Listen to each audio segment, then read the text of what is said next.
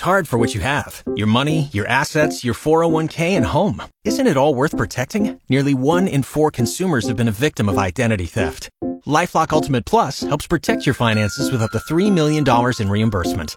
LifeLock alerts you to identity threats you might miss. And if your identity is stolen, your dedicated U.S.-based restoration specialist will work to fix it. Let LifeLock help protect what you've worked so hard for. Save 25% off your first year on LifeLock Ultimate Plus at LifeLock.com/aware. Terms apply. The Audio Vault on 94.1 San Antonio Sports Star is brought to you by AA Best Bail Bonds, 225-2121, or online at mybestbailbonds.com. James Pledger, Jack Thompson, The Saturday Morning Hangover.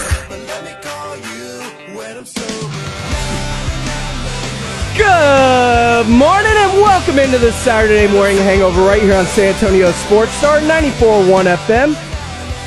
San Antonio Sports Star, sasportstar.com. I'm James Pledger, joined by Jack Thompson. We are your hangover without the headache. What's up, my guy? What up, what up? How you doing? Doing just fine, brother. How was the wedding last week? Wedding? Isn't that what you were? Oh, I went to a graduation. Graduation. Yeah. It's all the same thing. Yeah. You go buy people presents, party, sit through a long ceremony you probably don't want to.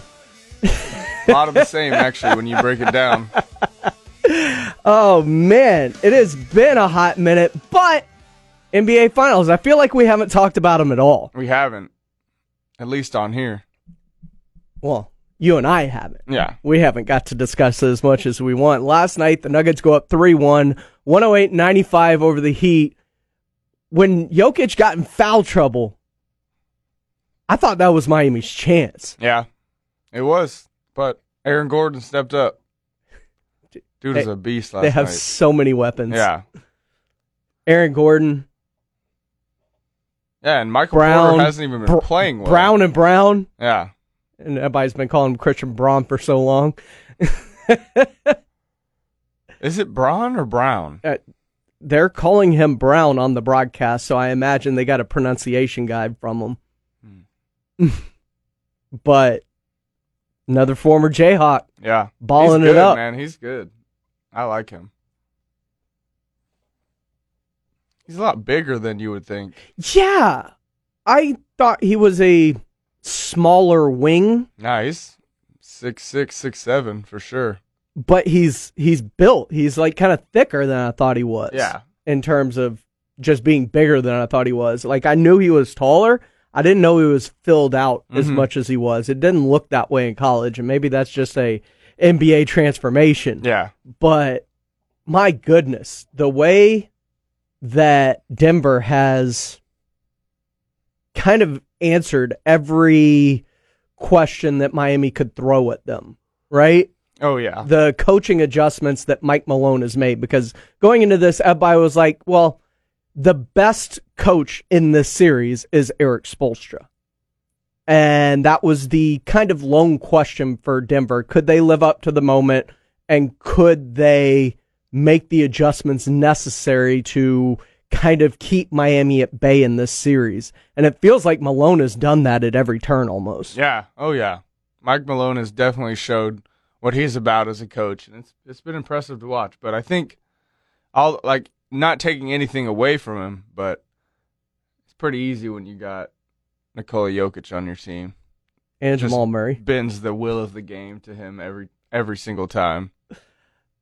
There's a lot of people, because Jokic and Malone have both openly talked about how he kind of modeled his game after Tim Duncan, and you're starting to kind of see, at least in their two-man game between Jamal Murray and Nikola Jokic, a little bit of kind of Parker Duncan vibes to him.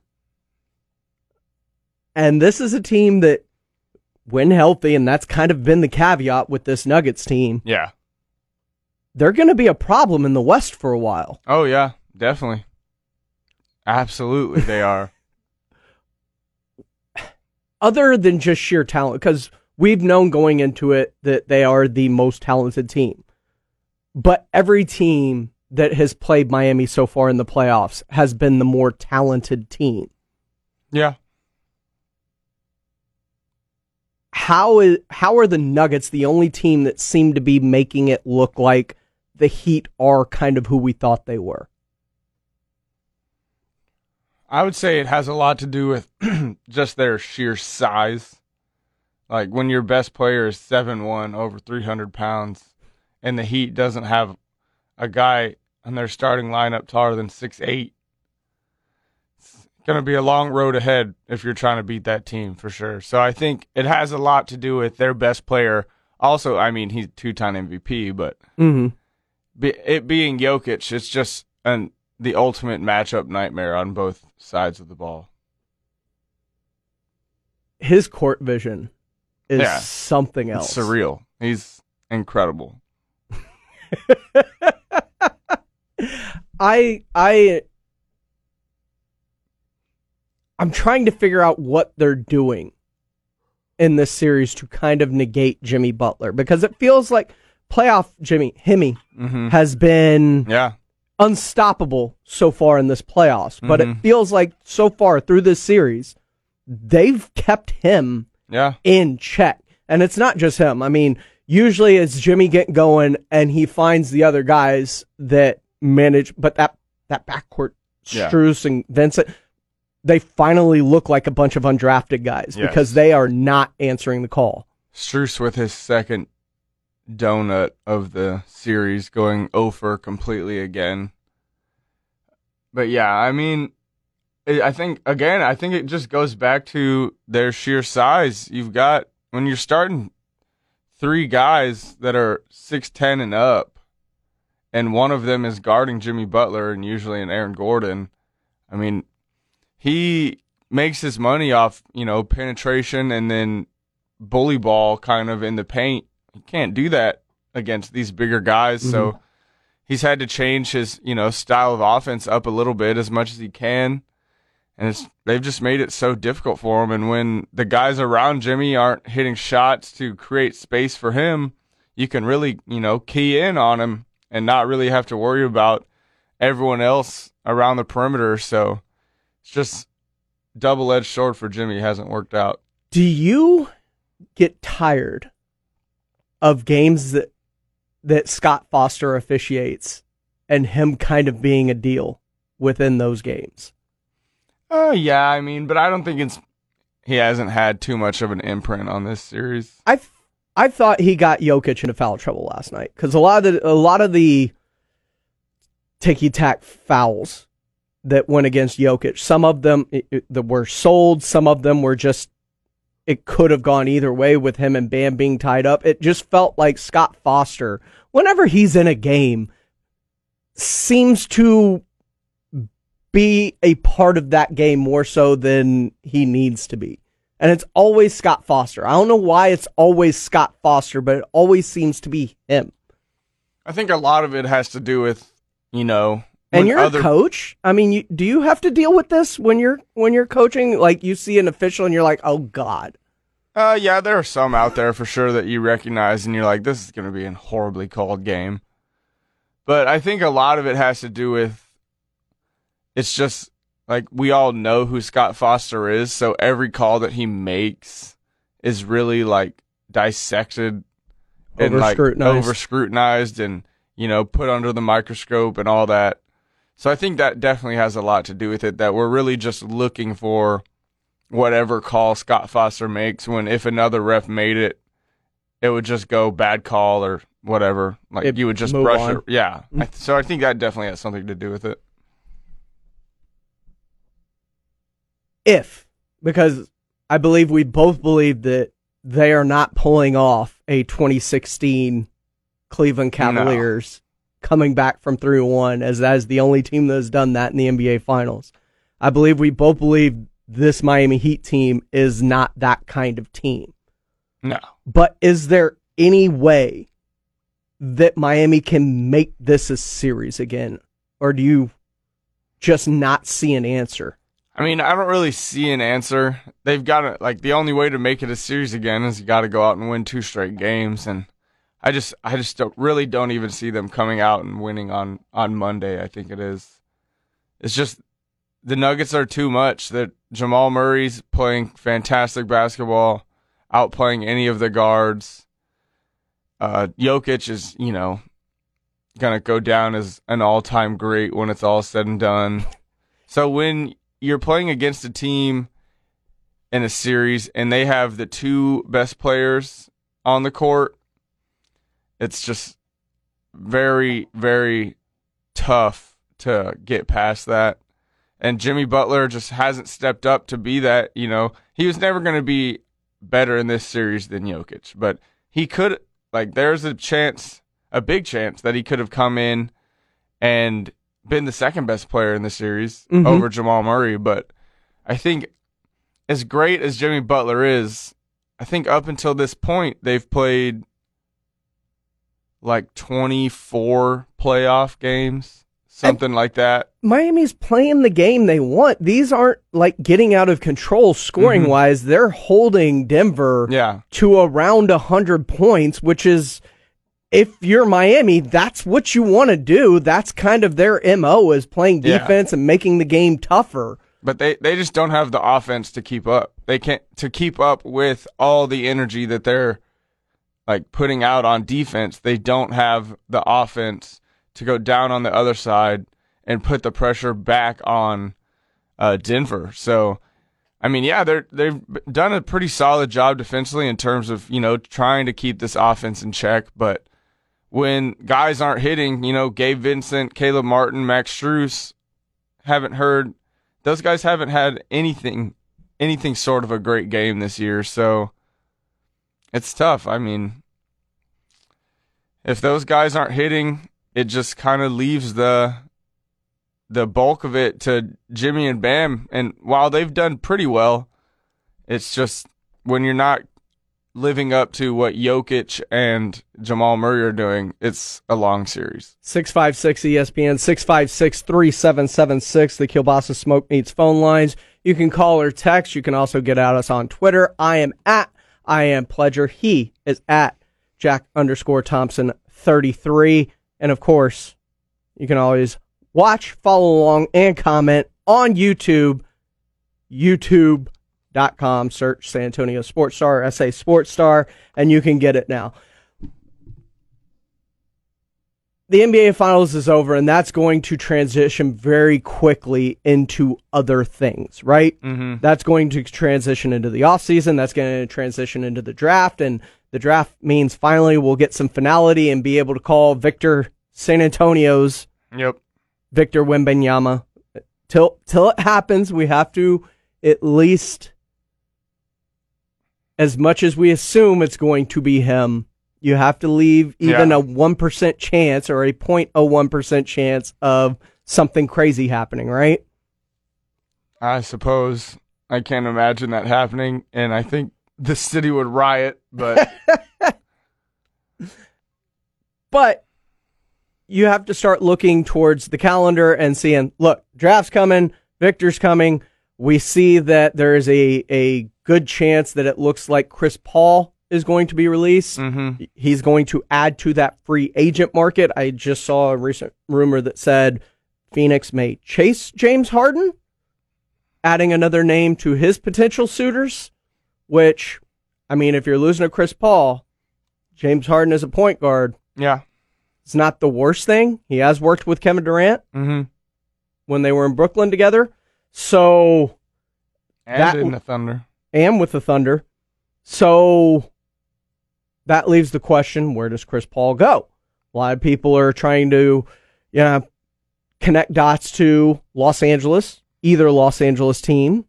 Other teams are trying to connect the dots to Boston needs a guy like Chris Paul to help initiate an offense when... because Marcus Smart isn't really that guy. You can't ask Malcolm Brogdon to do it, really.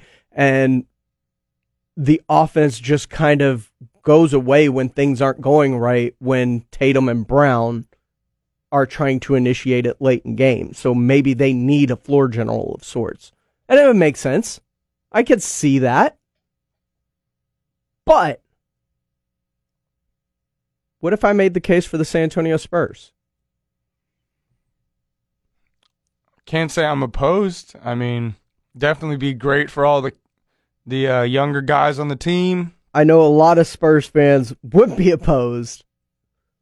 There are a lot of Spurs fans. There's a big sect of Spurs fans that is, I don't know, they just hate Chris Paul for whatever reason, dating back to his days in New Orleans. Yeah. You know, they just don't like him. And then, of course, there was him knocking out of the playoffs in, what was it, 2015 with the Clippers. What year did the Clippers knock the Spurs out? It was shortly after their title, wasn't it? I think so, yeah. So there is some bad blood there, but Chris Paul turns teams around wherever he goes. And what's the one thing we've said about this Spurs team? It is a young team in need of some veteran leadership, and it's about to get younger when you add a Victor Wembanyama. Mm-hmm. So what's the best way to help kind of offset it and maybe put this quote-unquote rebuild on the fast track to kind of what happened in 98-99? How do you best do that? And I think a guy like Chris Paul does that, because just look at where he's gone. Within the first couple of seasons, he first gets to New Orleans. They win a franchise record 56 games. Mm-hmm. He first gets to the Clippers. They win a franchise record 57 games. He gets to the Rockets. Franchise record 65 wins. Yeah.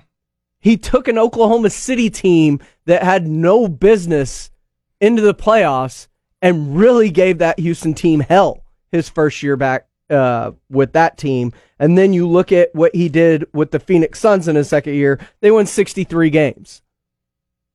Yeah. He goes places, he turns around the culture, and what is one of the most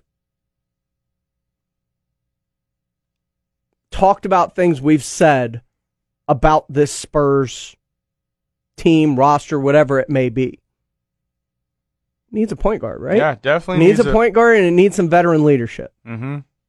Chris Paul gives you both of those things, and when you're bringing in Victor, he brings in a guy that knows what it takes to win. Yeah. No, that's maybe not a title. That's definitely huge for a young team, is, you know, figuring out what it takes, and Chris Paul's right there. So I'm definitely not opposed. It's got to be the right deal, and I don't want it to be a long-term deal for sure. No, it's not like a long, you know, $40 million a year type deal. Mm-hmm. But I think that's, yeah, not 40 for sure, but I think Chris Paul is definitely looking for something longer. Oh, absolutely. He's probably looking at about 3 years, I would imagine. Yeah, right? I mean, I would take 3 years. But you get him at 3. What are you putting him at? 30? That still seems like so much. It is. But who else are you paying outside of Keldon? Yeah. I mean, you got to pay Devin next year. Sure.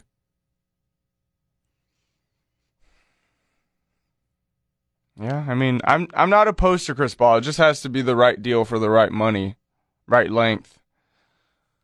But not opposed. I think he would definitely do well for us. He would, you know, great mentor, incredible basketball IQ, no doubt about that. Mm-hmm. The injuries are a concern. Mm-hmm.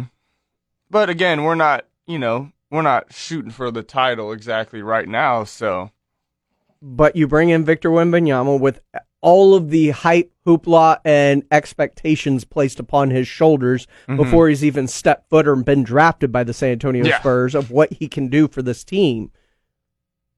You add a Chris Paul. We've seen what this team is when fully healthy. They start 5-2. Sohan was a second-team all-rookie. Devin Vassell, when healthy, looks really, really good. Keldon Johnson was averaging over 20 points a game last year. Yeah. You've got a solid roster that I feel like can compete even in the Western Conference, which is brutal. Yeah, I mean, with adding a Chris Paul, that definitely raises our floor quite a bit. Definitely into the play-in, lower playoff seed caliber teams, I would say. But I think I would like Chris Paul. I think he would help out a lot, but I think more importantly than even that, I'm trying to get a big center to bang with the other big centers so that, you know, Wemby doesn't have to do a lot of that. You're looking for be it Vuce or Brook. Yeah.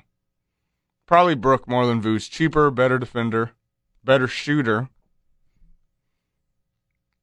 Probably Brook Lopez, but again, that also seems as far-fetched as landing Chris Paul. But so did the number one pick, so the opportunities are endless for the Spurs right now. He is Jack Thompson. I'm James Pledger. This is the Saturday Morning Hangover right here on San Antonio Sports Star. When we come back, the Cowboys have finished up mini camps. They are gone until training camp. What did we learn about the Dallas Cowboys from their mandatory mini camps? What can we take away from some of the things that the coach has said? Jack and I will get into it next right here on San Antonio Sports Star 94.1 FM and sasportstar.com.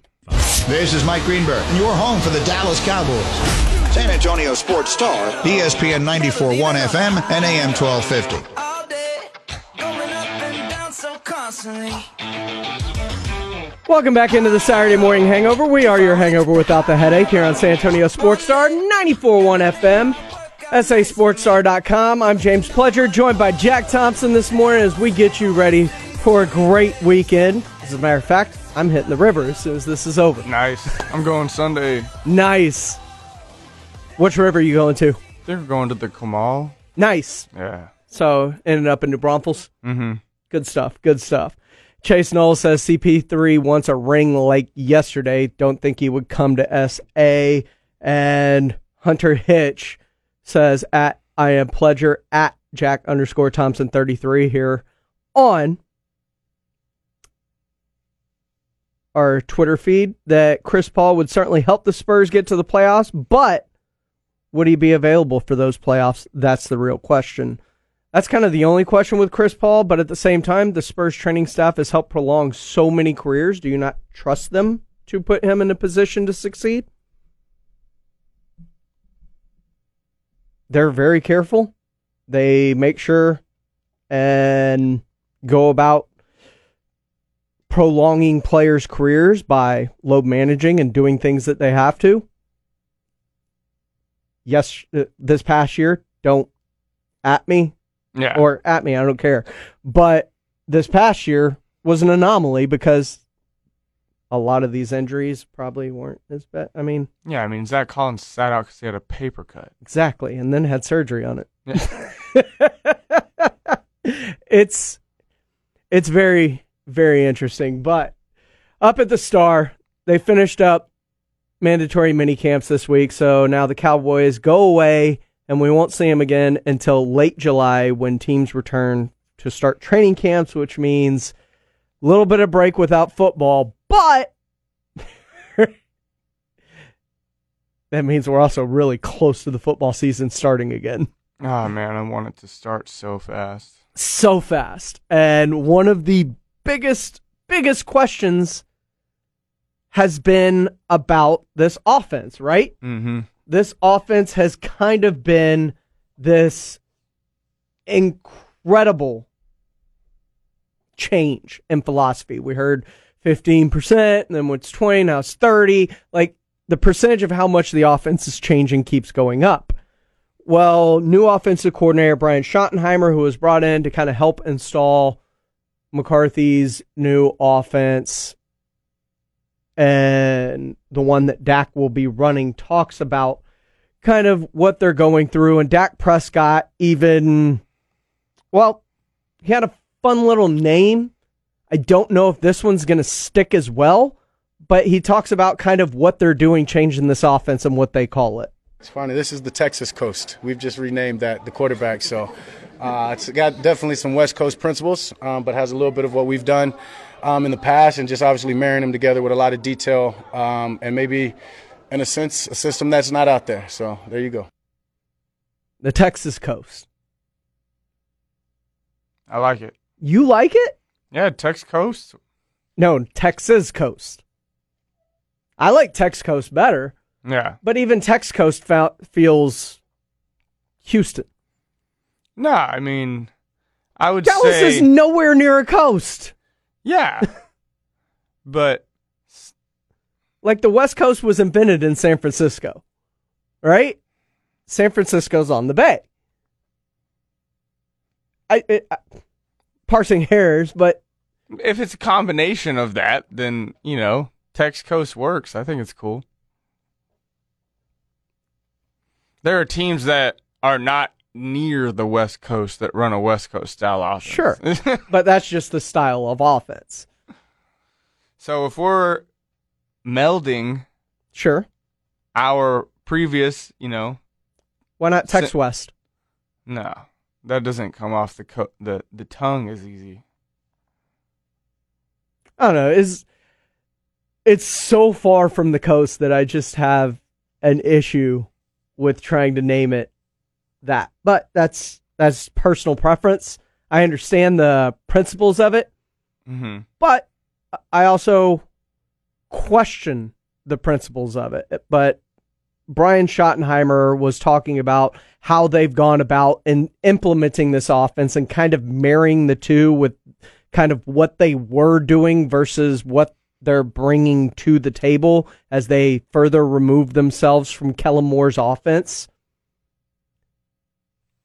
And he said some of the veterans have been very heavily involved with the changing of the system. Well, I mean, I think we talked about this a little bit before. You know, the number one thing is, I said it, and I do believe it, it wasn't broke. I mean, what they've done here over the last, you know, 5, 6, 7 years has been really good since Dak came in the league. We wanted to keep a lot of that in place. It's what our players know. We're a veteran, strong offense that's added some really cool pieces. We were very selective about the changes that we made. We tried to protect some of the language, the things that Dak has used for a long time. But we certainly added some wrinkles. And so, not to put a number on it, but we're somewhere in that, you know, keep 70%-ish. You know, we've certainly added some flavor, but I think the things that we've put in that were new, not only Dak, but Zach and Tyron and those guys, TP, they all like some of the adjustments and things that we've made. So it really has been a very collaborative thing where a lot of good give and take of the stuff that's been in place, stuff that Mike's done, stuff that I've done in Seattle. And again, it's nice to kind of get through this off season, and then we'll go to training camp, tweak some things, and then start getting ready for games. Have they been lying to us, Jack? About what specifically? Well, if you remember around the NFL scouting combine when Mike McCarthy spoke, when they got rid of Kellen Moore just the week prior. They want to run the ball? They want to run the damn ball. I mean, I don't think it's a change in how much we're going to run it, because we were already running it at a top 5 clip in the league. I think it's more situational in terms of running at different times. Instead, you know, I don't think we're going to be running it any more, or I mean, maybe any less, but I think it'll be more about when we're running, what kind of run plays we're dialing up, stuff like that.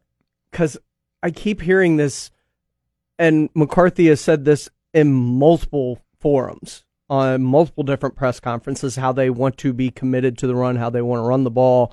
And nothing about Mike McCarthy's past suggests that he wants to do that as a play caller. And then they bring in a Brian Schottenheimer, who is most notably known for letting Russ cook, which didn't work out, by the way. They went away from the run with Brian Schottenheimer. Yeah. And I'm wondering if that was a ploy used to get Kellen Moore out the door. Because Mike McCarthy also mentioned, because Dalvin Cook was being released on Thursday, or the reports were, doesn't sound like he has any interest in adding a Dalvin Cook right now. He likes the running back room as it is. And the running back room as it is has one proven commodity in it. Yeah. Who has never handled a full load.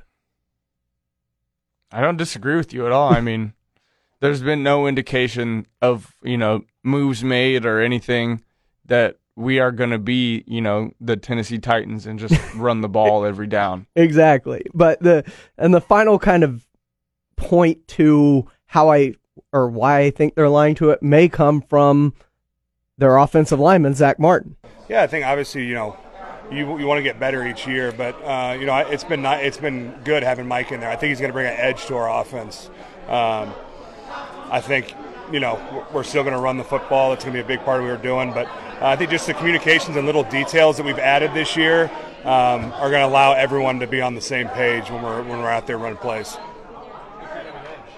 What's that? Why would he bring you an edge? He's got a little edge. You know, he's a Pittsburgh guy. He's got a little edge at all times, and that, you know, when the guy in front of you is showing that every day, it rubs off on the group. So I'm looking forward to that. I mean, he wants to bring an edge to the offense. I don't know specifically if it's about running the football more, but not being on the same page. And we heard CeeDee Lamb say this earlier too. Dak and him weren't on the same page. Mm-hmm. And if you're trying to get everybody on the same page, it's pretty easy when you're running the football to have everybody on the same page. Yeah. But it sounds like from CeeDee and Dak and everyone else, and you go out and add a Brandon Cooks, who, let's face it, he's a great receiver. Yeah. Oh, yeah. I don't think he's known for his blocking. No. But you lose a very willing blocker in Noah Braun. I can't wait to see what this offense looks like. Oh, yeah. More so than anything, I am just intrigued by what this is actually going to look like, because we've heard so many things that they want to do one thing and so many moves that say they're going to do the other. Mm-hmm. And I want to see what the finished product of this looks like. But probably the best news of all, I don't think the offense is that important. Yeah, I mean, with the way the defense is looking, the offense just kind of has to, you know, it doesn't fall into their laps. Score 24 points, you're probably going to win a lot of games. Yeah. Right? Yeah, the defense looks incredibly stacked. This is one of the best Cowboys defenses I've seen since probably the 90s. Yeah, easily. It's no weaknesses at any level of our defense. You add a Stephon Gilmore, you re-sign your safeties, you keep Leighton Van Der Esch, you add a Mozzie Smith in the middle, you retain Jonathan Hankins, mm-hmm. Sam Williams is going into his second year. Like, That defense looks like it's going to be insanely good. A lot of big talk about Jabril Cox out of minicamp. And Damone Clark. Yeah. And those guys, I mean, Damone Clark was really good last year. Mm-hmm. We didn't get to see a lot of Jabril Cox because I think he was injured for a good portion of the season. But there's been a lot of good talk about those two in the linebacker room. So very excited about that. Not to mention we get Overshone in there too. Get Damarion back. Their fourth linebacker is Damarion Overshone. Well, the offense, while the defense is going to carry things, the biggest thing about the offense, I think, is going to be Dak and those turnovers. How do they get those worked out? Jack and I are going to talk about it next right here on the Saturday Morning Hangover on San Antonio Sports Star, 94.1 FM and sasportstar.com. Welcome back into the Saturday Morning Hangover right here on San Antonio Sports Star, 94.1 FM, sasportstar.com. I'm James Pledger, joined by Jack Thompson, as we get you through your Saturday and then head out to the river. Oh, yeah. Always a good time when you're on a body of water, especially with as hot as it's been lately. I hear yesterday it got. Yeah, last 2 days have been hot. I heard it got pretty warm the other day, but looking at the Dallas Cowboys, we've talked a lot about the offense, how great the defense is going to be, but I think the offense revolves around kind of one thing. That's the quarterback. That's Dak Prescott. That is the guy who is about to go into a year next year when he's going to have a $60 million cap hit. And they're going to rework it because they have no other options. Yeah. So Dak is the guy. Mm-hmm. But last year, Dak had issues. A lot of people were talking about being on the same page. Brian Schottenheimer, the new offensive coordinator for the Dallas Cowboys, talked about how to fix Dak's turnovers. You know, he certainly does need to be fixed. There's no question about that. I mean, Dak's a great player. You guys know that. You guys have watched him more than I have. But he's a competitor, right? I mean, he's going to go out there and he's going to compete. And he's going to, you know, I can make that throw. And so he's just got to understand situations of the game and down and distance and all that stuff, and clean up some of the decisions that, you know, that he knows last year he kind of missed. But I love, one of my early experiences as a coordinator was with the Jets, and it was 2008, and I was coaching Brett Favre. And so he, you guys have seen Brett play, he would force the ball into traffic. There'd be like three guys there waiting for it. One of the three was going to catch it. And he'd come over, I'd be like, dude, what are you doing? He'd say, yeah, hey, my bad. I'd be, all right, we're good, and move on. And I'd get up to leave, and he'd go, hey, Shotty, I can make that throw, though. I can make that throw. I was like, dude, that's not the point.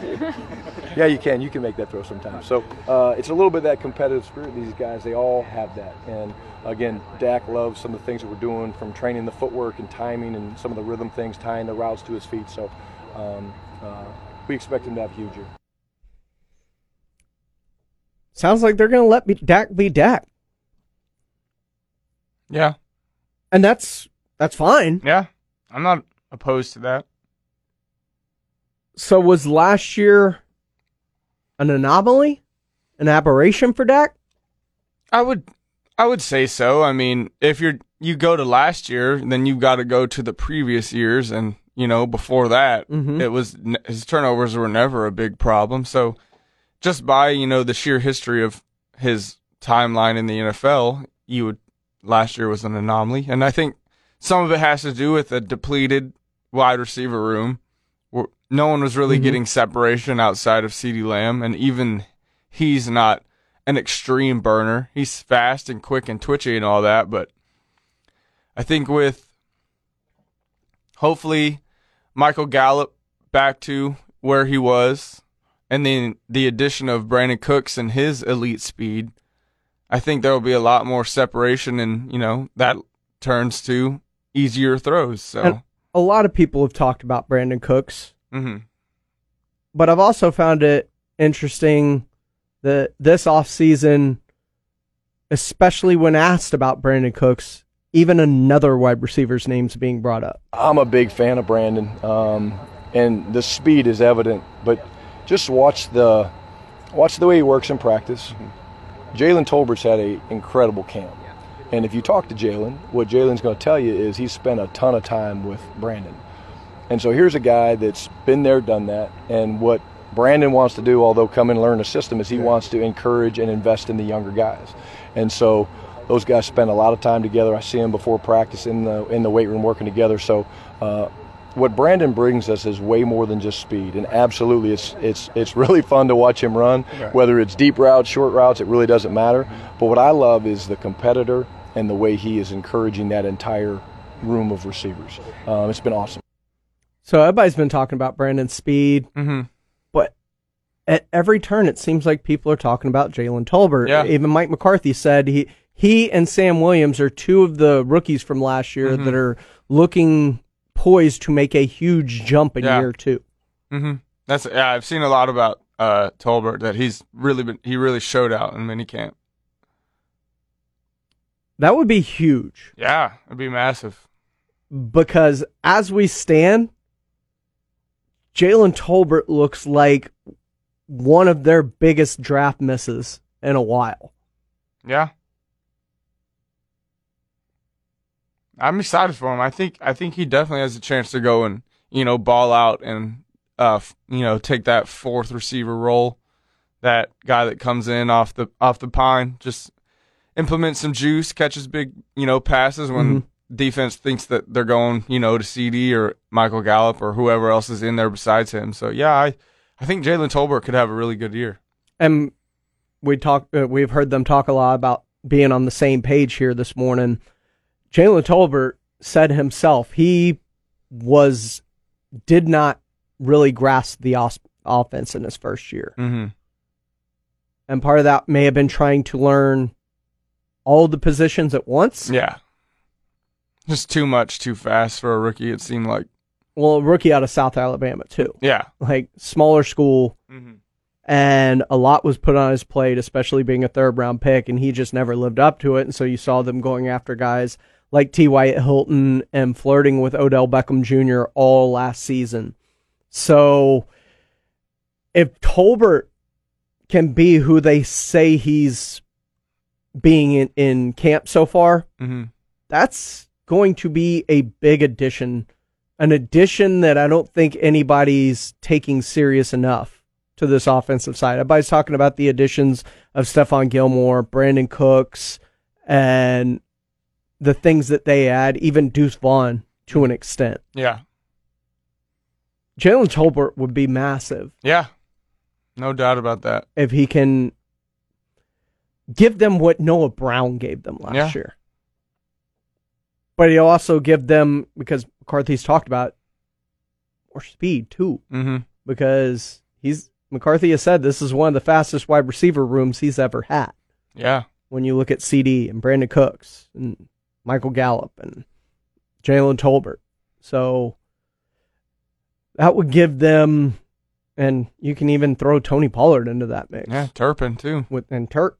Probably the fastest on the team. Maybe. That's going to give them a lot of home run ability, and home run ability is big when you're talking about a team that, you know, has a lot going for it in terms of speed on that side of the ball. He is Jack Thompson. I'm James Pledger. This is the Saturday Morning Hangover right here on San Antonio Sports Star, sasportstar.com, and on YouTube, as James Conder wrote in on our YouTube live feed, Texas Coast. Everyone talks about how great it is until you actually see it, and then you realize it's overhyped. I mean, I like going to the Texas Coast, but yeah, if you've gone to any other coast anywhere, it's an overhyped coast. He is Jack Thompson. I'm James Pledger. More of the Saturday Morning Hangover coming up. Listen to 94.1 San Antonio Sports Star on your Amazon or Google smart speaker and just say, Alexa, play 94.1 San Antonio Sports Star.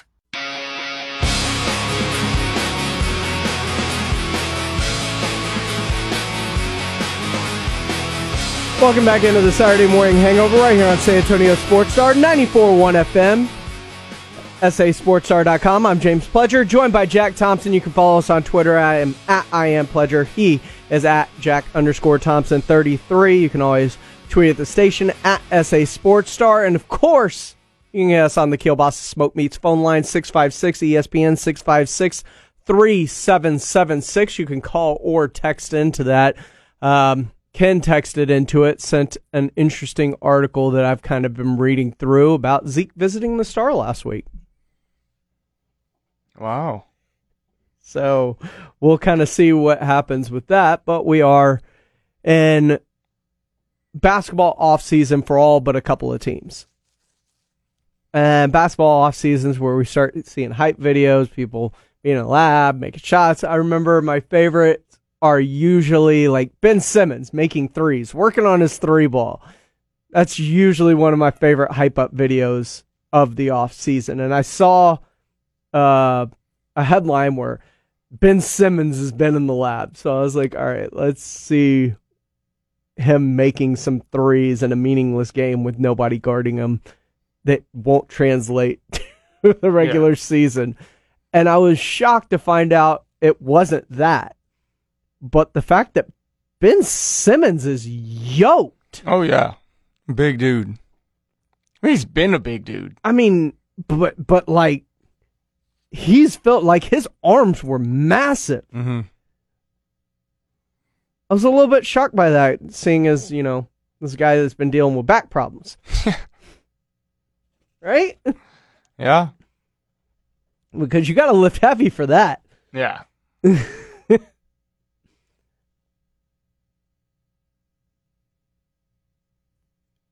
Well, that's one of my favorite storylines. One of your favorite storylines happens to be something that I didn't know was a thing until I just saw these photos. Yeah, 2 years in a row now, we've been getting the photos of Slim Luka. Skinny Luka. Yeah.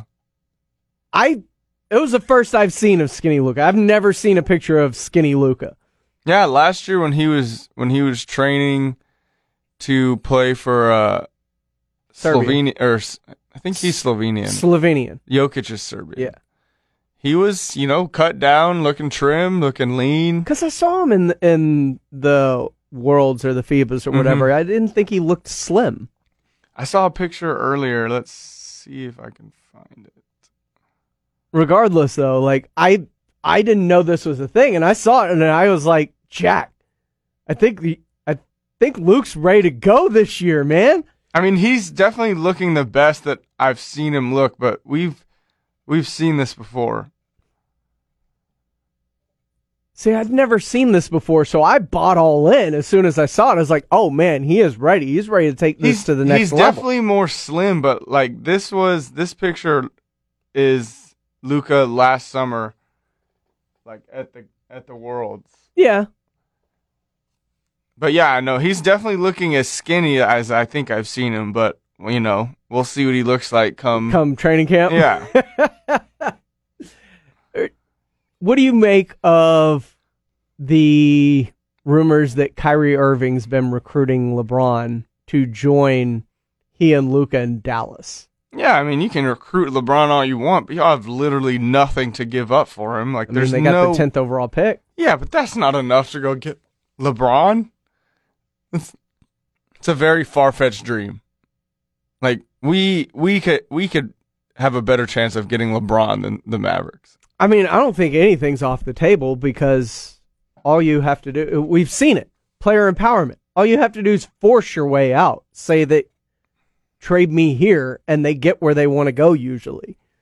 Yeah, but usually like it's still for a deal that is worth that player. The Mavericks, they don't have anything to go get LeBron. They would have to wait until LeBron was a free agent. Like, they just don't. It's very... very, very unlikely in my eyes that LeBron makes his way to Dallas.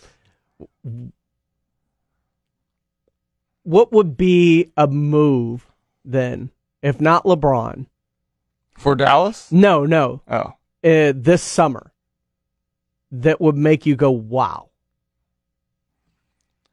I mean, if we saw Dame go anywhere, like especially if he went to... You think that's a possibility? The Heat? I really don't. I think they're still going to keep, you know, going in that same cycle of trying to build around Dame, which, I mean, that's all great in terms of keeping your superstar happy. But if you're looking towards the future, don't think that the Blazers are going to accomplish anything with Dame.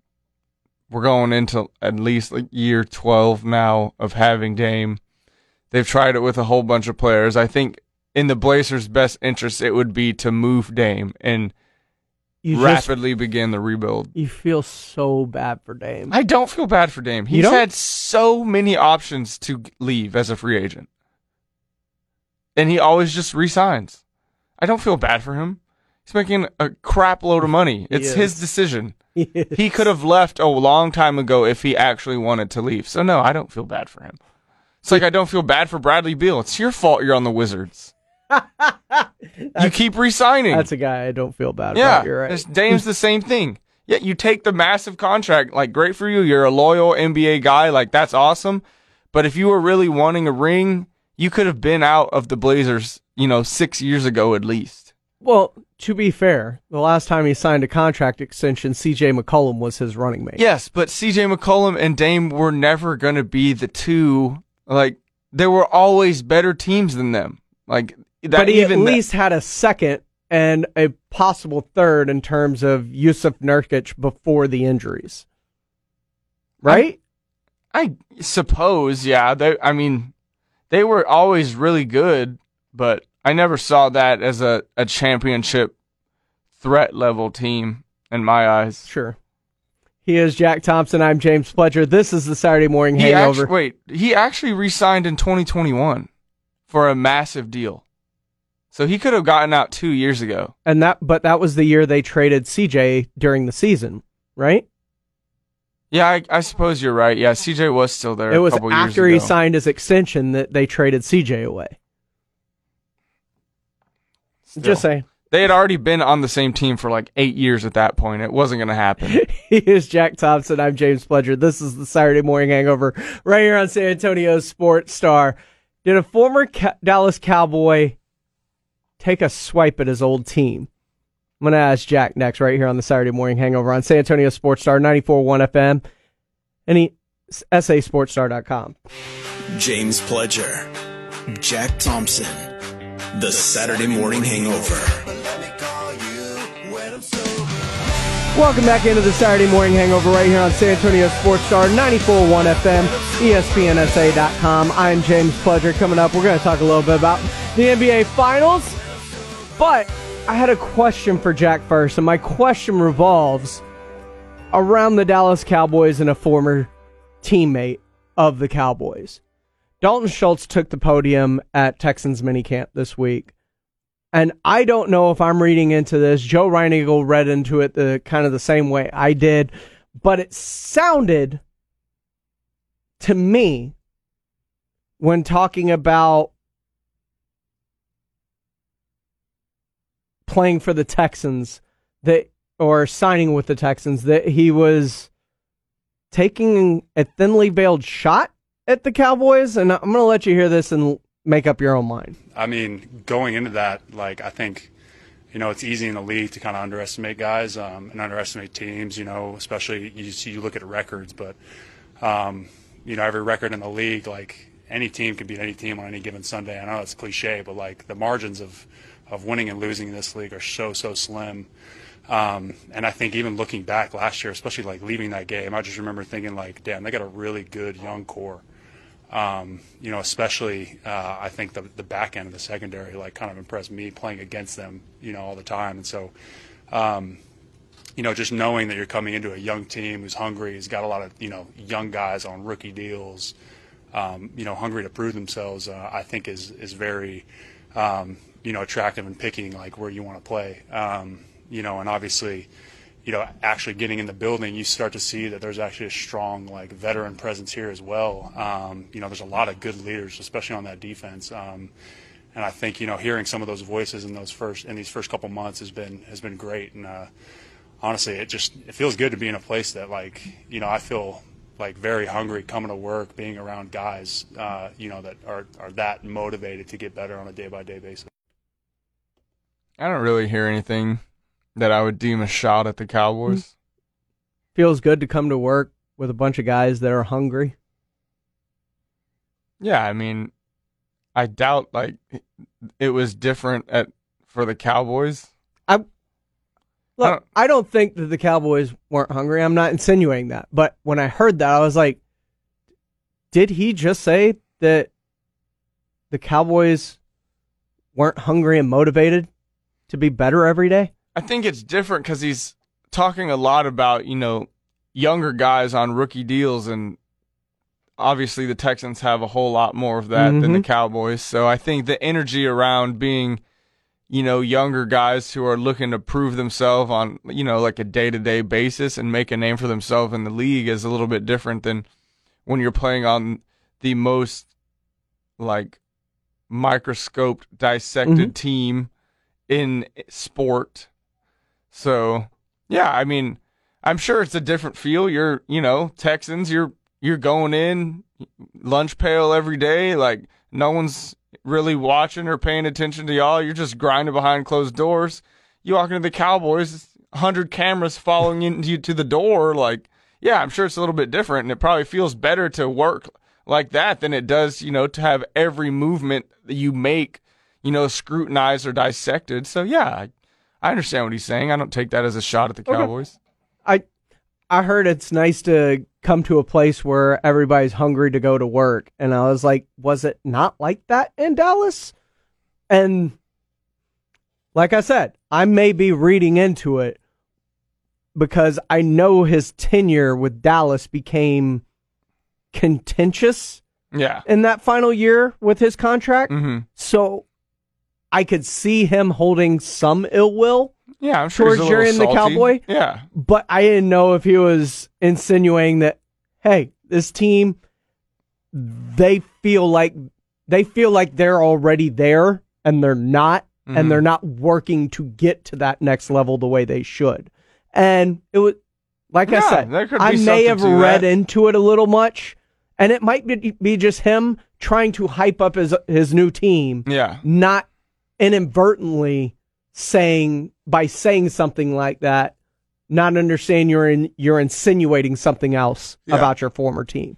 Like, I can see it in both ways. But when, like I said, first heard it, I was like, oh, was that a shot? Because let's not get it twisted. Jane Slater, who comes on the Blitz weekdays during the football season, talked about how Dalton was very animositous towards the media and stuff as this contract was going on and the Cowboys themselves. And halfway through the season, like, it looked like he just was ready to get out of Dallas. Yeah. And I don't know if that's purely because of the contract or if it was because of the locker room itself and being a part of that. There are multiple things that we'll probably never know about the inner workings. Yeah. But when you talk about guys that are, it feels like Dak is a hyper motivated guy. Yeah. Right? Micah too. Like, I don't get that impression from, you know, the big name leaders of the Cowboys that they're not going in ready to get better every day. So, but that's also it. Maybe there are two hyper leaders or three hyper leaders, and the rest are, because let's face it, the NFC was down. You can moonwalk to 12 wins. Yeah. And a lot of the times, especially when they played the Texans, it looked like they were moonwalking through games. Yeah. No, I mean, I'm sure it definitely falls, you know, somewhere in the middle. There's probably right and wrong aspects to both thoughts. So, but I don't take that as what Dalton said as a shot towards the Cowboys. Well, if not a shot towards the Cowboys, could it be much like I suggested, him hyping up his new team, trying to get things ready, and inadvertently taking a shot? Because while you're hyping up a team, you happen to say some things that make people raise their eyes. And me, even as a diehard Texans fan, have what I feel like are super high expectations for this team after landing D'Amico Ryans, getting Bobby Slowick as an offensive coordinator, getting CJ Stroud, landing Jimmy Ward and Dalton Schultz and Sheldon Rankins in free agency, trading back up and bringing in Will Anderson, trading up 8 times in the draft to get Tank Dell and Juice Scruggs and different players. And I'm as hyped as anybody about this team. But when talking about whether he's thinking about his next contract, because he signed a 1-year deal worth up to $9 million, he said something that, like, even me at my most hyped, I don't think I would go that far. To be honest, like, I don't really care about that stuff right now. Just putting it first and foremost, like I said, coming into this, like, I'm just happy that I can play for another year. Whether that's on a 1-year, a 4-year, a 10-year, whatever it is, like, I'm excited that I got an opportunity to take another shot at, you know, making a deep playoff run and ultimately winning a Super Bowl, and I think that's kind of what I'm most focused on. All that other stuff, like, I handle that, you know, I leave that to my agent. I just let him kind of dictate, you know, whatever he says, I kind of go with, so. Deep playoff run? Let's not get ahead of ourselves. Like I said, I am as hyped as anyone about what this team has done this offseason. That's a lot. Yeah. That's a hefty ask. The AFC is kind of a murderer's row if you haven't looked around, with the Jets adding Aaron Rodgers, the Dolphins being a playoff team with a healthy Tua this year. Of course, you got the Bills, you've got Patriots, who now have an offensive coordinator and the rookie of the year 2 years ago. You've got the AFC North with Deshaun and the Steelers, who have never had a losing record. And of course, the Ravens, who now have Odell and David Beckham. Like, I didn't even mention Joe Burrow and the Bengals. And then we can go to the West, where, of course, the reigning champion Kansas City Chiefs live. And then, of course, you add on top of the Chiefs the fact that Kellen Moore is now with the Chargers. Russ under Sean Payton. Mm-hmm. Like, there's only a handful of bad teams in the AFC. Most of them reside in the Texans' own division, and then the Raiders. Yeah. Like, a deep playoff run is a hefty ask, no doubt about that. That feels like a very lofty, lofty expectation. Yeah. But I can see a way to a path to the playoffs. Yeah. Because of the division that they're in. When we dissected y'all's schedule when it came out, there were, I think I remember saying there's 12 winnable games on that schedule. Like, you could go out and win. And, of course, you can, like you said, it's pro football. You're going to get somebody. The margin of error between winning and losing is definitely very small, like you said. So there are games when you can go out and beat anybody, but there were 12 games that you can look at and be like, okay, we match up evenly or better on paper with that team. So, yeah, I mean, I think the Texans will have a much better season, but a deep playoff run, like we said, lofty expectations. Let's rein it back. You're not in Dallas anymore. Yeah. It's not the NFC where there's only like two teams you're competing against. Yeah. He is Jack Thompson. I'm James Pledger. This is the Saturday Morning Hangover. When we come back, we are going to look at last night's Game 4 in the NBA Finals as the Nuggets take a commanding 3-1 series lead. And is there anything short of injury that the Heat can do to prolong this series? Or do we just start looking at the draft and free agency as the NBA season comes winding to a close? He is Jack Thompson. I'm James Pledger. You can follow us on Twitter. I am Pledger. He is at Jack_Thompson33. Of course, the station is at SA Sports Star. Or you can hit us up on the Kielbasa Smoke Meats phone line, 656-ESPN, 656-3776. Call or text those, and we'll get to you as fast as we can. Coming back, NBA Finals. Is it over? Are we ringing the bell on the Miami Heat? Has the clock struck midnight on Cinderella? That's all coming up right here on the Saturday Morning Hangover on San Antonio Sports Star 94.1 FM and sasportstar.com. This is Rob Thompson, and you are listening to 94.1 San Antonio Sports Star. Oh man, that Blake concert in Houston is just coming right around the corner.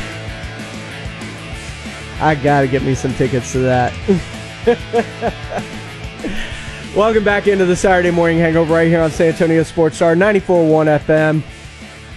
And of course at sasportstar.com. I'm James Pledger. He is Jack Thompson. We are taking you till 11 o'clock. And don't forget, coming up a little bit later this afternoon, 2:30, Rangers pregame starts, 3:05 first pitch as they try and bounce back after back-to-back losses, closing out their series with a 1-0 loss to the St. Louis Cardinals and then dropping their opener yesterday against the Tampa Bay Rays by a score of 8-3. NBA Finals, though, it looks like that series is donezo. Mm-hmm. The Nuggets go up 3-1 last night, beat the Heat 108-95. Jokic didn't lead the team in scoring. Murray didn't lead the team in scoring. Yep. Aaron Gordon led the team in scoring. AG. It's the tough, old dunk contest. Always been a huge AG guy, man. I've always thought he was so good. And what's so impressive about this Nuggets team, to me, is the fact that everybody outside of Michael Porter Jr. feels like they're bought in. Yeah. Absolutely. Am I correct in assuming that? You're absolutely correct in assuming that. Look, Aaron Gordon knows his role. He knows he's going to have days like this. He knows he's going to have days where there's not a lot there for him. Mm-hmm. But he's accepted his role. Yeah, and he thrives in it. You've got Bruce Brown. You've got Christian Braun. You've got all of these pieces that know exactly when to kind of step on the gas, when they need to be called upon, when they're getting involved, versus when to let Jokic and Murray cook. Yeah. This series because of what's going on with Vincent, what's going on with Strus, hell, even Butler to an extent, I don't see a way that Miami gets back into this. I just don't. And I've said this is going to be Denver in a short series since the beginning. And that the Heat had finally just kind of met a matchup that they can't out-physical. Mm-hmm. Absolutely. Because it was easier for them in a Bucks team minus Giannis and Chris Middleton, who we learned this week has undergone surgery, mm-hmm. with a team that wasn't playing at 100% to out-physical them early. It was easy to see them out-physical the Knicks. The Knicks are a young team. There mm-hmm. aren't a lot of stars on that team, and they beat the Knicks at their own brand of basketball, Tibbs basketball, right? Yeah. They were just better at it than them. And with the Celtics, you can visibly see the way that they played shook Boston. Mm-hmm. Yeah. They can't bully the Nuggets the same way they bullied these other teams. No, not even close. They're getting bullied. Denver's physical. Yeah.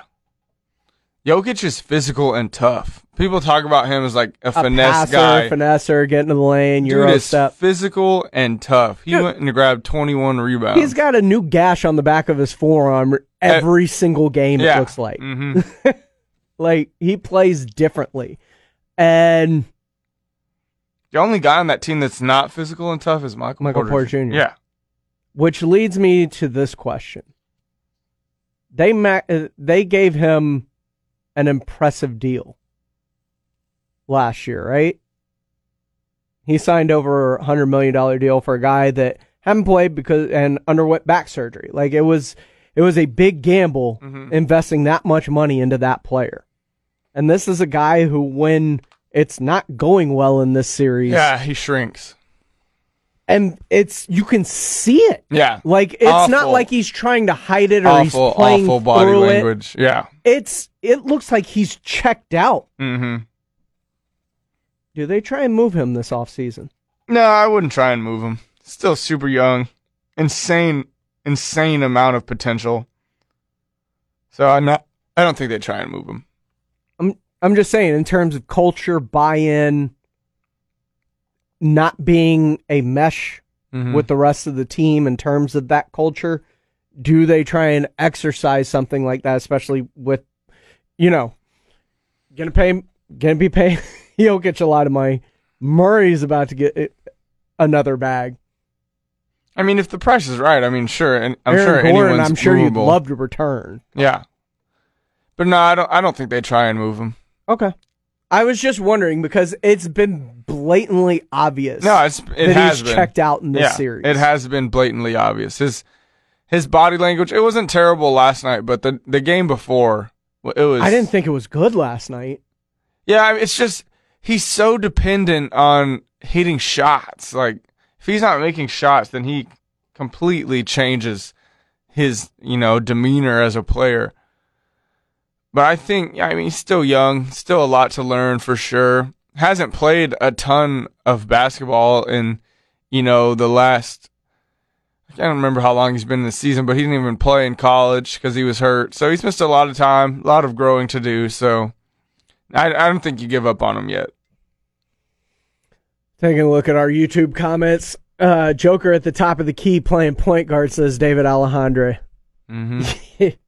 Joker is such, like, as great as he is in all the aspects of his game, which he's extremely good. As a facilitator, it's insane. He is so good. Yeah. He's the best passing big man of all time. And it's not even close. And it's more than just being a passer. No, it's getting that. It's right knowing spot. The spot, like when he needs to go versus getting everybody. It is so cerebral to just watch him play. Right spot, right time, all the time. Like, all the time.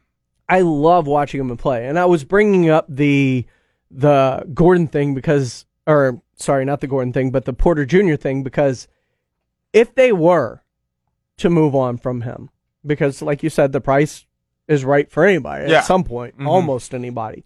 I don't know if there's a price for Wemby yet. There's a couple guys in the league that there's no price for sure. But who could you see trying to make that move? To get him? Yes. I mean, I think... because I don't think he's off the table. I think he's valuable for any team, really. 6'10", shooter, elite scoring ability. It's just all mental with him, so it's got to be the right team. We talked about a team earlier that has been dying to put some pieces around their superstar. Yeah, I mean, the Mavericks... That's not the one I'm referring to. Oh, who are you talking about? Dame. Oh, yeah, I can see that. Can see that. They have the fourth pick. Mm-hmm. Yeah, you better get a whole lot more than Michael Porter Jr. for that fourth pick. You think one of the Thompson twins or Cam Whitmore is... their upside is bigger than what Michael Porter Jr., when we've seen him at his best, is?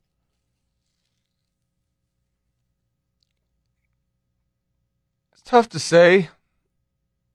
Because I mean, you're not getting Scoot, you're not getting Brandon Miller, and you're not getting Victor Wembanyama, right? No. Or maybe they're getting Scoot. But at the same time, if you get a Scoot, it's the same problem you have for 8 years with CJ McCollum and Dame Lillard. Yeah. You just got two elite backcourt guards. Yeah. It feels like you're kind of recreating the same problem you already knew, found out didn't work. Because Dame does need the ball in his hands. Yeah. So does Scoot. Absolutely. As far as we know. I mean, in terms for that team, I'd probably say him or Cam Whitmore would be the better fits. Michael Porter Jr. and Cam Whitmore, I would say. Mm-hmm. I think Cam Whitmore brings a little more, well, not a little bit more, but a lot more. A lot more twitchiness. More twitchiness, more physicality, more toughness. He is a big dude. Yeah, big, strong, super athletic dude. He is rocked up. Yeah. So, but, I mean, Michael Porter Jr. would fit well on that team for sure. I'm trying to find, because the more I watch him play in the series, and as he does not perform well, obviously, is there a reason to move him? And if so, what teams would be looking at him, right? I think almost any team would be looking at him. Okay. He's basically a 6'10", 6'11" shooting guard. He needs to work on his physicality a lot, his mentality a lot. But if he can put it all together, he can be a premier scorer in the league, no doubt about that. Greg Estrada asks an interesting question. I imagine it revolves around the San Antonio Spurs. He said, would it be worth it to give everything for the first and second picks, basically insinuating that the Spurs pull off a Houston Texans-style trade. Yes. Jack and I will talk about that coming up next right here on San Antonio Sports Star 94.1 FM and sasportstar.com.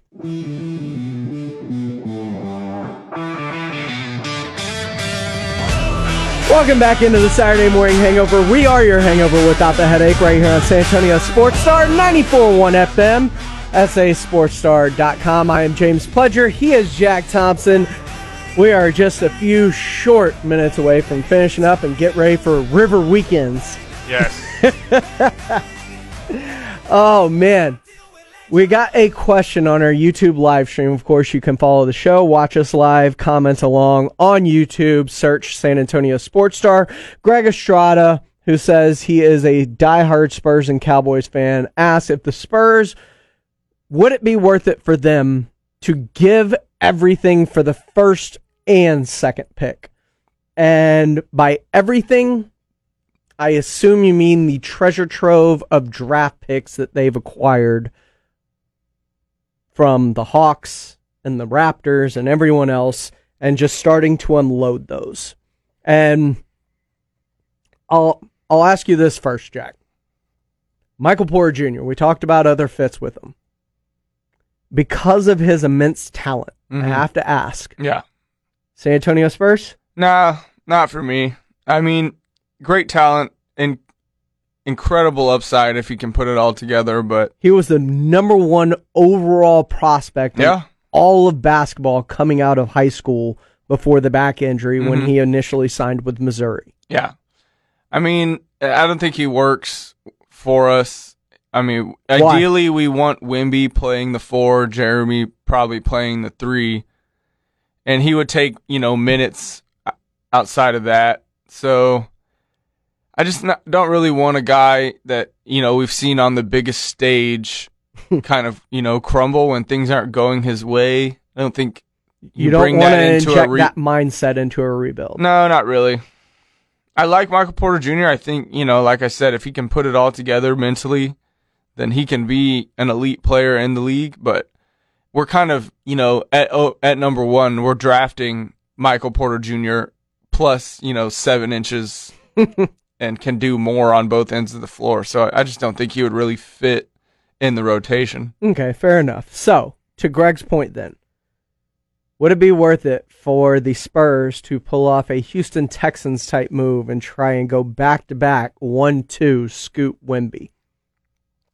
I mean, it really just depends on the price. I don't think... I mean, long-term, that's incredible, for sure. But I think when it comes to maximizing Wemby... You know what the price... Yeah. You know the price is it is insanely expensive. Yeah. But you're about to start running into the same problem that the Oklahoma City Thunder are running into.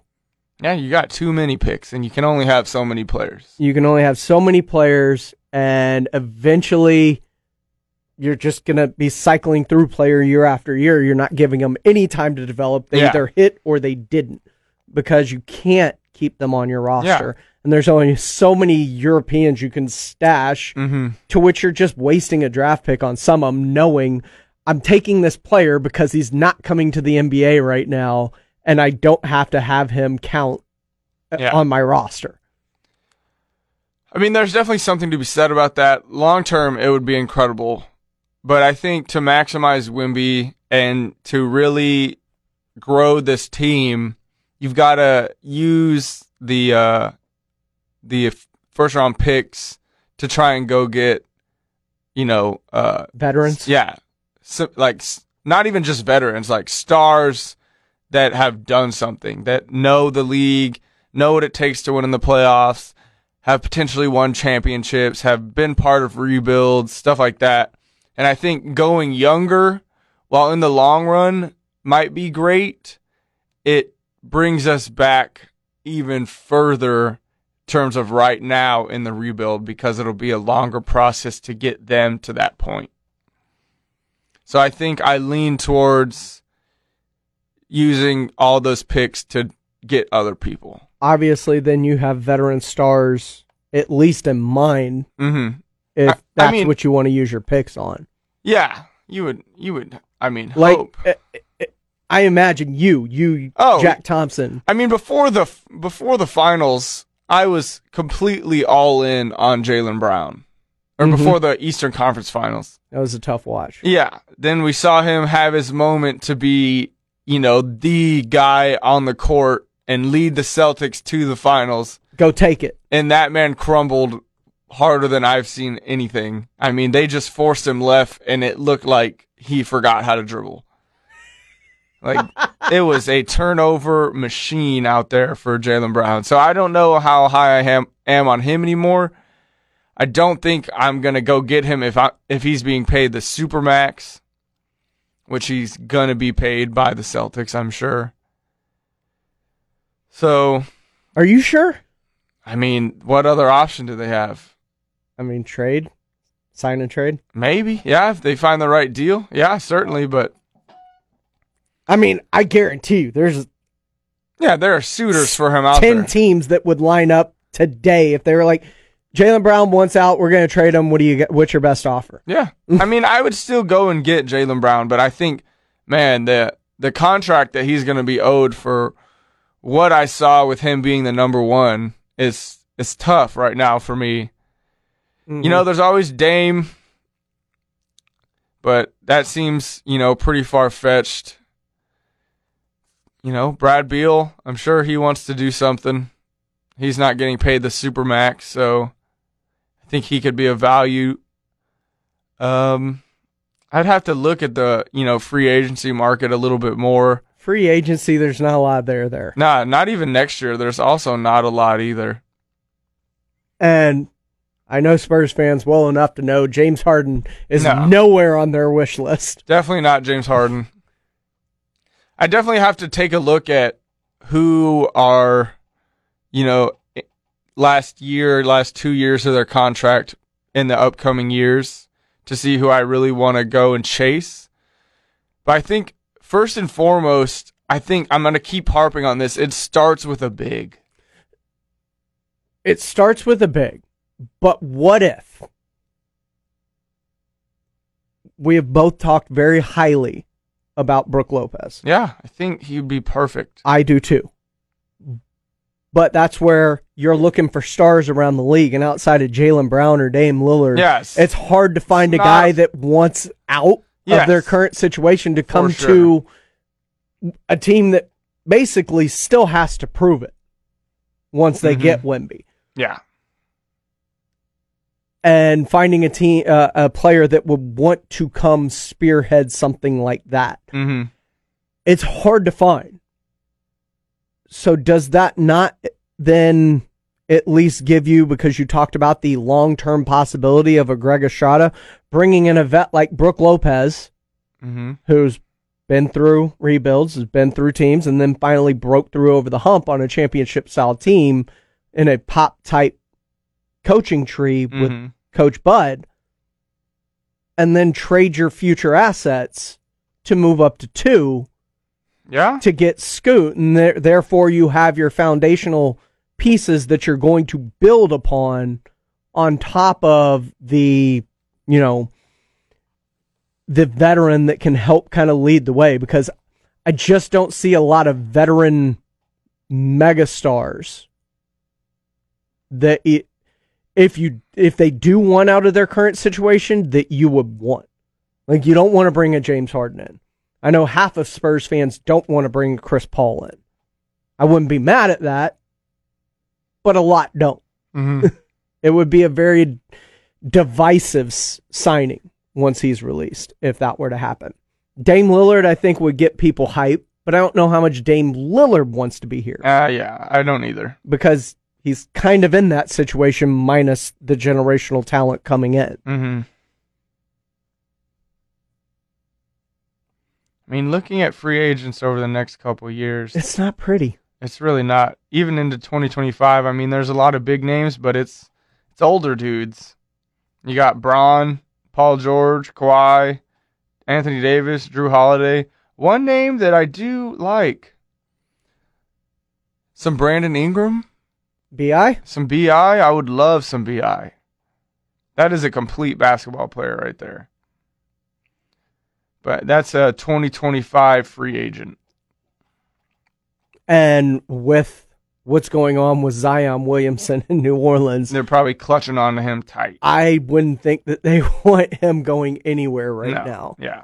So it becomes very much you gather these picks for a reason. Mm-hmm.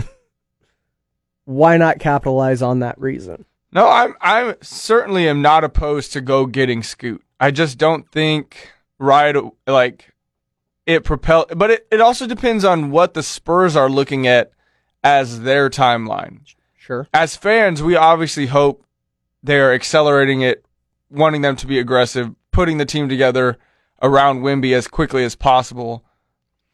But if they are looking more long-term and, you know, trying to build it up more from the ground up rather than bring people in to do so, yeah. I mean, you got 13 first-round picks in the next 6 drafts. Mm-hmm. Send 4. Including unprotected Hawks picks and pick swaps. Yeah, so you could, I mean, you send 4 or 5. How many do you think it would take to get 2? 4, 5? I think you could get it with 4 or 5 first-round picks, probably unprotect a couple of them. Yeah, I mean, then I'm not super opposed because that still leaves you like 9 or 8. Because here's the worst case scenario with those unprotected ones you'd be giving away. Yeah. Well, even if for whatever reason you fell to the bottom and you win the lottery.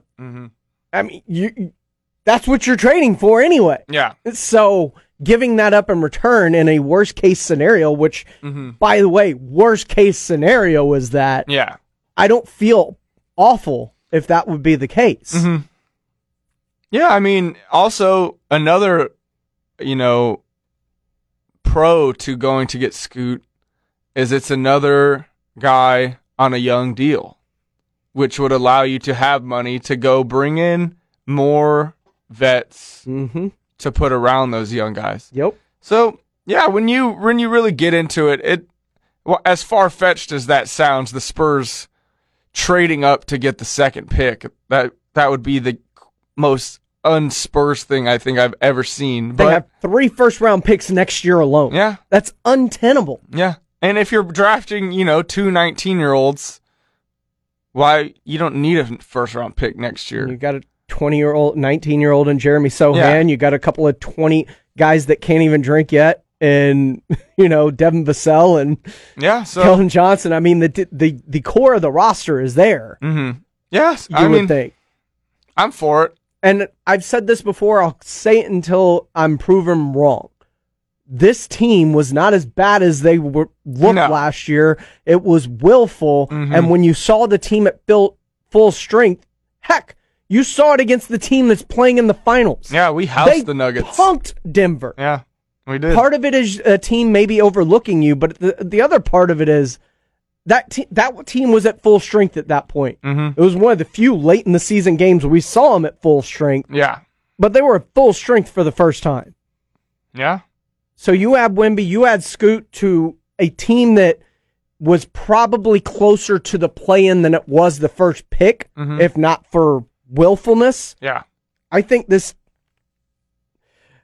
your timeline is not only accelerated, but it's also lengthened because of the youth of the roster.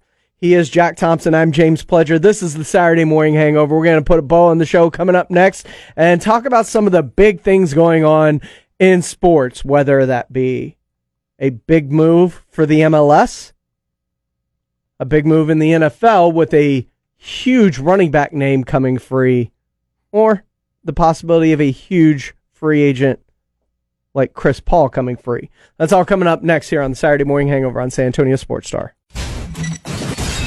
This is 94.1, San Antonio's Sports Star.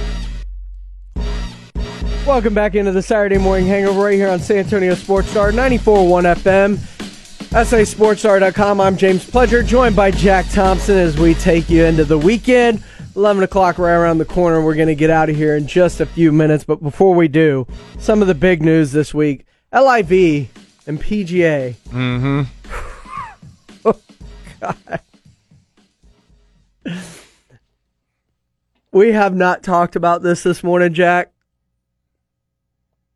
Do you feel bad for Rory and the PGA?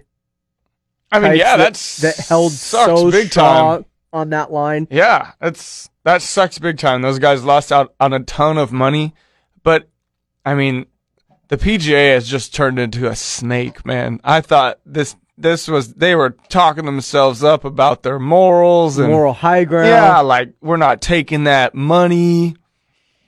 And then they take the money. Yeah. God. That's just so crazy to me. Snakes. There's snakes in the grass everywhere you look.